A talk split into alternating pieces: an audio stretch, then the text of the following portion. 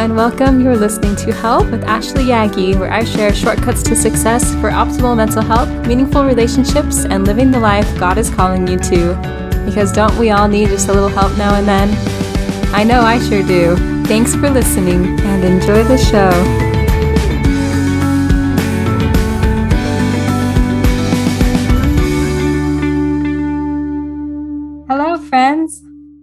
Sharing another favorite resource and the perfect finale to our month of taking responsibility. I want to just read the whole thing to you, but instead I will just pull out my most favorite parts and hope you will go and read or watch or listen to the whole thing. It is G. Robbins' BYU address called Taking 100% Responsibility. He speaks about agency and how it can get twisted by Satan and illustrates a few ways we are tempted to shift out of taking responsibility for our own outcomes and happiness. So I'll share a few quotes and then a story he shares, and then he will help me with my 60 second summary. So introducing his topic, he says, quote, the Book of Mormon teaches us that we are agents to, quote, act and not to be acted upon, end quote, as it's found in 2 Nephi 226, or to be, quote, free to act for ourselves, end quote, which is found in 2 Nephi 10 23. This freedom of choice, he continues, was not a gift of partial agency, but of complete and total 100% agency. It was absolute in the sense that the one perfect parent never forces his children. He shows us the way and may even command us, but, quote, nevertheless, thou mayest choose for thyself, for it is given unto thee, end quote. And that is in Moses 3 17. He continues, assuming responsibility and being accountable for our choices are agency's complementary principles. See D&C section 101, verse 78. Responsibility is to recognize ourselves as being the cause for the effects or results of our choices, good or bad. On the negative side, it is to always own up to the consequences of poor choices. End quote. Elder Robbins then shares two strategies or tactics Satan uses that we can find clearly in the Book of Mormon as introduced by Korihor the Antichrist and Nehor. So the first one he talks about is the Korihor principle, which he entitles Separating Agency from Responsibility. I will attempt to describe this mindset.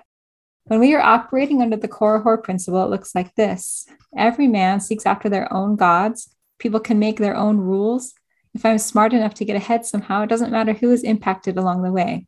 If I can take it by being stronger or smarter, it belongs to me. If it benefits us, it doesn't matter what the implications are for others. Everything goes. This is the self deception we talked about from the Arbinger Institute books in episode four of this podcast. We see others as objects or obstacles. We see our needs as more valid than others' needs, the rights of others as lesser than our own. For example, a mother's right to an abortion being greater than a child's right to life, or a person's right to enter a store with COVID 19 is more valid than the rights of others who may be immunocompromised. This is choosing to see what we want to see and choosing to believe what we want to believe.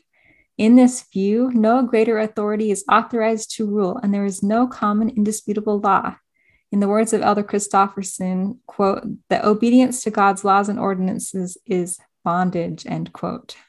And in the words of Elder Robbins, quote, when the world separates choice from accountability, it leads to anarchy and a war of wills or survival of the fittest, we read in the book of Alma, quote, that every man conquered according to his strength, and whatsoever a man did was no crime, end quote. That's in Alma 30, 17. With negative consequences removed, you now have agency unbridled as if there were no day of reckoning, end quote. Does that sound like fun? Everyone stomping on everyone else to get to the top? Kind of the opposite of Christ or being a Christian, which is easy to remember when we call Korihor the Antichrist. So, how much fun would it be to live in that kind of society? Elder Robbins goes on to discuss the second highly successful strategy of Satan, the Nehor principle, denying justice. He says, quote, if Satan is not successful in fully separating agency from responsibility, one of his backup schemes is to dull or minimize feelings of responsibility. What we would call the Nehor principle, also found in the book of Alma, quote, that all mankind should be saved at the last day, and that they need not fear nor tremble, for the Lord has created all men and had also redeemed all men, and in the end, all men should have eternal life. And quote, that's found in Alma 1 4. He continues, What an attractive offer for those who seek happiness in wickedness. The Nehor principle depends entirely on mercy and denies justice. Denying justice is a twin of avoiding responsibility. They are essentially the same thing. The common strategy of each Book of Mormon Antichrist was to separate agency from responsibility. Quote, eat, drink, and be merry. Nevertheless, fear God, he will justify in committing a little sin. End quote. And that's in 2 Nephi 28 8. End quote. Nehor is mentioned as a person so briefly in the Book of Mormon, but he was the first to introduce priestcraft, and that one man was responsible for so much destruction in the Book of Mormon. The Amalekites and the Amulonites were after the order of Nehor, and if you remember a few of their stories, you will quickly see how devastating these practices are. Elder Robbins says, quote, faith without works, mercy without justice, and agency without responsibility are all different verses of the same seductive and damning song. With each, the natural man rejects accountability in an attempt to sedate his conscience. The path parades a guilt free journey to salvation, but is, in reality, a cleverly disguised detour to destruction. See 3 Nephi 14 13. Agency without responsibility is one of the foremost Antichrist doctrines, very cunning in its nature and very destructive in its results. End quote. Our agency must include the acknowledgement of our responsibility. In Elder Christofferson's BYU address entitled Moral Agency, we read that this is why we no longer use the term free agency in our church. It is not free of responsibility or consequence, so we call it moral agency. So let's shift gears now and get to the story he shares that demonstrates so well how easy it is to shift responsibility and how prolific the results of taking responsibility can be. It is called 100% Responsibility in the Distribution Center. In 1983, a few partners and I started a new company that taught time management seminars and created and sold day planners. For corporate seminars, we sent our consultants to the client's headquarters where they taught at the corporate training facilities. Prior to the seminar, two employees in our distribution center would prepare and ship several boxes of training materials, such as the day planners, binders, and forms. Also included was a participant's seminar guidebook of around 100 pages with quotes, fill in the blanks, graphs, and illustrations. The two distribution center employees would normally send the seminar shipment 10 days before the seminar. At the time that the following incident occurred, we were teaching around 250 seminars each month. With so many seminar shipments, these two employees would often commit errors, such as not shipping sufficient quantities or omitting certain materials or not shipping on time. This became an irritating and often embarrassing frustration for the consultants. When these problems occurred, the seminar division would file a complaint with me, as the distribution center was one of my responsibilities. When I spoke with these two employees about errors and system improvements, they never wanted to accept responsibility for the errors. They would blame others, saying things like, quote, it's not our fault. The seminar division filled out the seminar supplies request form incorrectly, and we sent the shipment exactly according to their specifications. It's their fault. You can't blame us, end quote. Or they might say, quote, we shipped it on time, but the freight company delivered it late. You can't blame us, end quote. Another excuse was, quote, the binder subsidiary packaged the individual seminar kits with errors, and we shipped the kits as they were given to us. It's their fault, end quote. It seemed these two employees were never responsible for the errors, and so the errors continued. Then something critical happened. The director of training for a large multinational corporation attended one of our seminars and was so thrilled with it that she invited us to teach a pilot seminar to its 50 or so top executives. On the day of the seminar, our consultant arrived and opened the boxes of materials and discovered that the seminar guidebooks were missing. Without the seminar guidebooks, how would the participants follow along and take notes? Their training director was panic stricken. Our consultant did the best he could by making sure each participant was given a pad of paper on which to take notes throughout the day. And the seminar turned out reasonably well, even without the guidebooks. Extremely embarrassed and angry, their training director called our seminar division and said, quote, you will never teach here again. How could you have made such an embarrassing and inexcusable error with our pilot seminar? End quote. An upset senior vice president of our seminar division called me and said, quote, this is the last straw. We are about to lose a million dollar account because of the distribution center's errors. We simply can't tolerate any more errors, end quote. As one of the owners of the company, I couldn't tolerate such errors either. At the same time, I did not want to see these two breadwinners fired. After pondering possible solutions, I decided to implement an incentive system to motivate these two men to be more careful. For each seminar shipped correctly, they would receive one additional dollar or a possibility of an extra $250 each month. Hopefully, enough to focus their attention on quality. However, if they made one error, a $1 penalty wasn't much of a loss. I therefore decided to also include two $100 bonuses for no errors. With the first error, they not only lost $1, but also the first $100 bonus. If they made a second error, they lost the second $100 bonus. I also told these employees if there is an error, you will lose your bonus regardless of where that error originates. You are 100% responsible for that shipment. Well, that's not fair, they responded. What happens if the seminar division fills out the seminar supplies request form incorrectly and not knowing we send the shipment with their errors? I said, You will lose your bonus. You are 100% responsible for that shipment's success. That's not fair. What happens if we send the shipment on time, but the freight company delivers it late? You will lose your bonus. You are 100% responsible. That's not fair. What happens if the binder division commits errors in prepackaging the individual seminar kits? You can't blame us for their mistakes. You will lose your bonus, I once again responded. You are 100% responsible for that shipment's success. Do you understand? That isn't fair.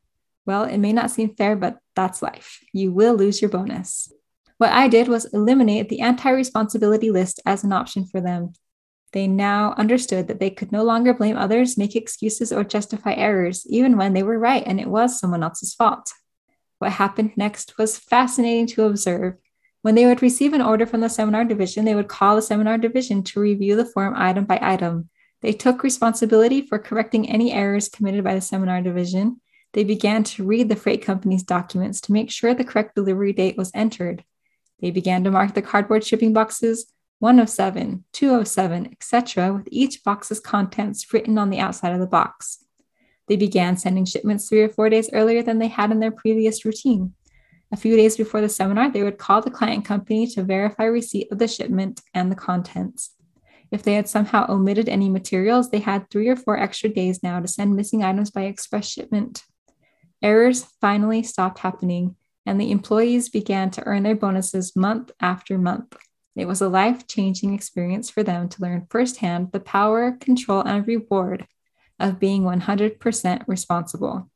What these two employees learned is that when they blamed someone else, they were surrendering control of the shipment's success to others, such as the seminar division or the freight company. They learned that excuses keep you from taking control of your life. They learned that it is self defeating to blame others, make excuses, or justify mistakes, even when you are right. The moment you do any of these self defeating things, you will lose control over the positive outcomes you are seeking in life. End quote.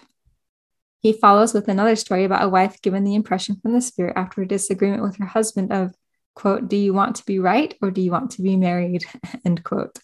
He says, quote, in the story, this sister learned that even if she may have been right and it was her husband's fault, blaming him was counterproductive, causing her to lose control over positive outcomes.